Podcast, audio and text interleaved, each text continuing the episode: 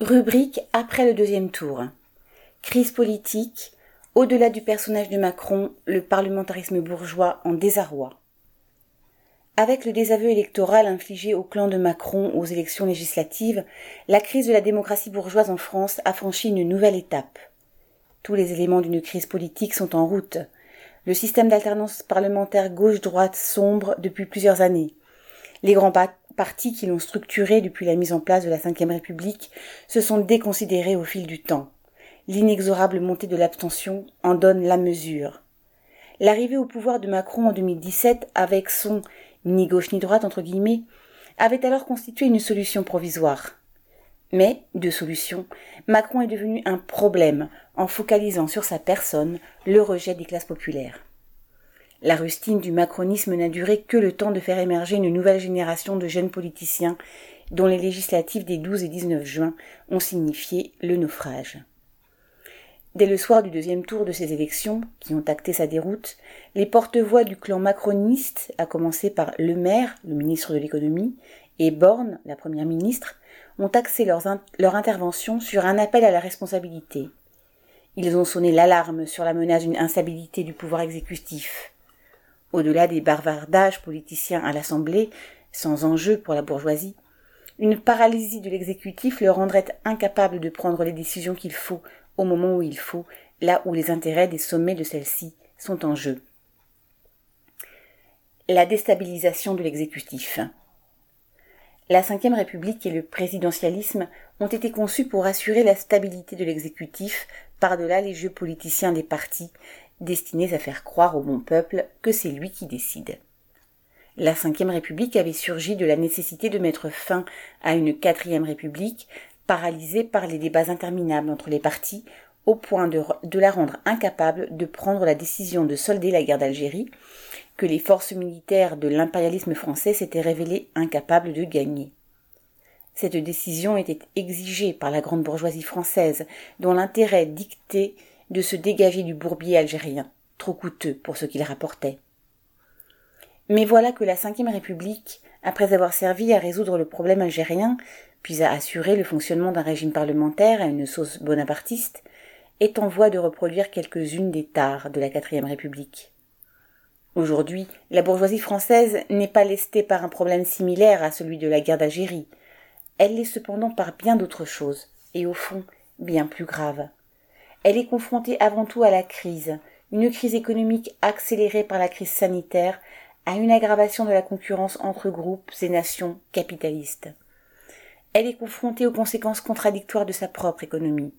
Perturbation des chaînes de production mondialisées, envolée des hausses des prix, accumulation de la dette publique, montée générale du militarisme et des dépenses qu'il exige, illustrée par la guerre entre la Russie et l'Ukraine. Face à Face à cette situation, le capital financier, c'est-à-dire, ouvrez les guillemets, la partie la plus forte et la plus solide des exploiteurs, fermez les guillemets, Trotsky entre parenthèses, pousse dans le sens d'un pouvoir stable et fort, capable d'imposer à la population, et en particulier aux salariés, des mesures brutales, nécessaires pour lui assurer les dividendes élevés qu'elle a encaissés malgré la crise sanitaire, malgré les guerres, et qu'elle espère bien continuer à percevoir. Il se peut que la classe politique trouve les moyens de répondre favorablement à l'appel à la responsabilité du grand macroniste qui, en tant que principal regroupement politique au service de la bourgeoisie, souhaite que l'unité nationale se réalise autour de lui.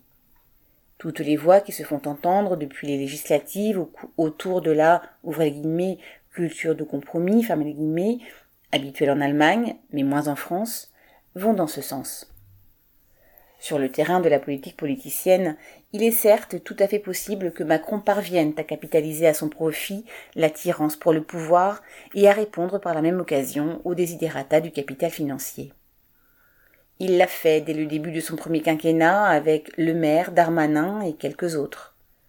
La seule différence entre cette première génération de droite ou de gauche, ouvrez la parenthèse, Le Drian, ministre des Affaires étrangères, Borne, point de suspension, fermez la parenthèse, et ceux qui, comme Verse ou Abad, viennent de le rejoindre, ou d'autres qui le rejoindront demain, sera la date de leur ralliement. Au fond, il y a très peu de différence entre tout cela, même dans les options politiques et politiciennes qu'ils incarnent. Un copé reprend déjà à son compte l'idée que la droite dite républicaine a intérêt à se solidariser avec Macron. Alliot, un des personnages tutélaires du RN, ex-Front National entre parenthèses, a évoqué comme souhaitable la constitution d'un gouvernement d'union nationale. Si Mélenchon ne reprend pas à son compte cette idée telle qu'elle, sa déclaration de la soirée du deuxième tour ne contient rien qui pourrait l'empêcher. Ce sont beaucoup d'effets de manche pour continuer de faire croire à un surgissement entre guillemets de gauche, alors qu'il n'y a pas de dynamique, même électorale, pour les partis de gauche. Si dynamique il y a du côté des électeurs populaires, elle bénéficie à Le Pen.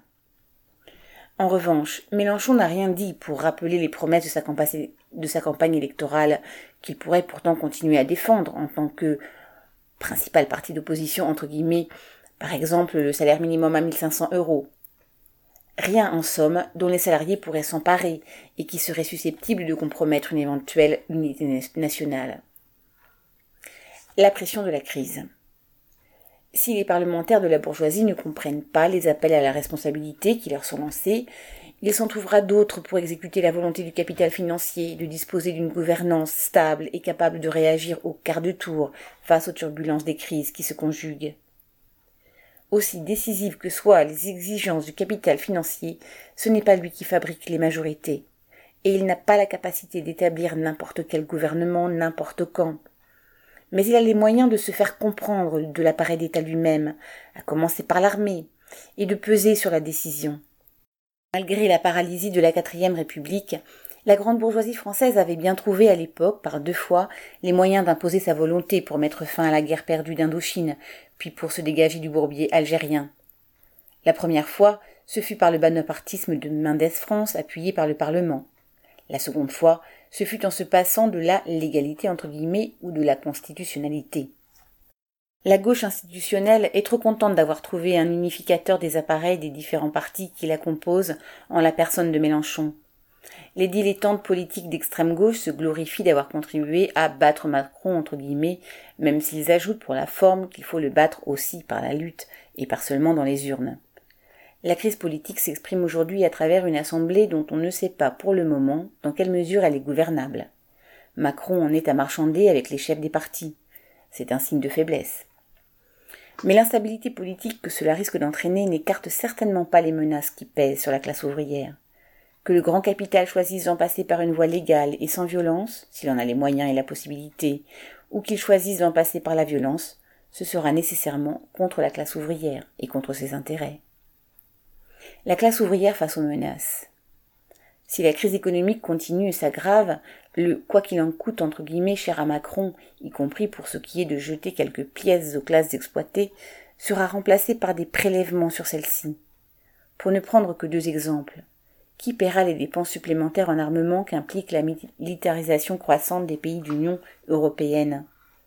Et si, pour le moment, les marchés financiers sont assez cléments avec les États impérialistes pour qu'ils puissent financer leurs dettes passées par des dettes présentes et futures.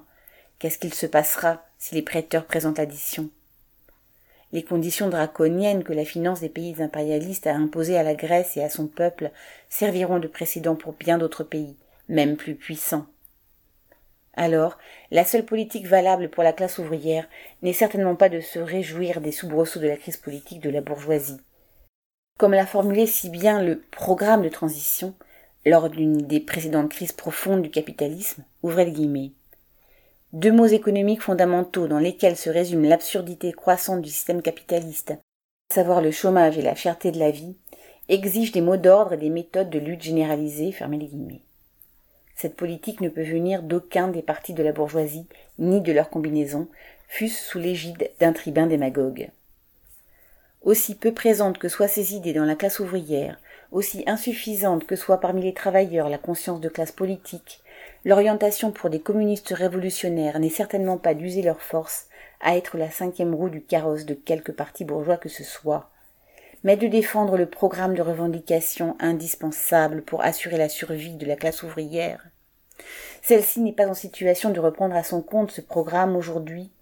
Elle le sera demain, lorsqu'elle reprendra le chemin de la lutte, en étant consciente qu'un programme n'est qu'une collection d'idées tant qu'il n'y a pas un parti pour les incarner, pour mettre fin à cette crise de direction du prolétariat entre guillemets, en laquelle Trotsky voyait la crise historique de l'humanité entre guillemets.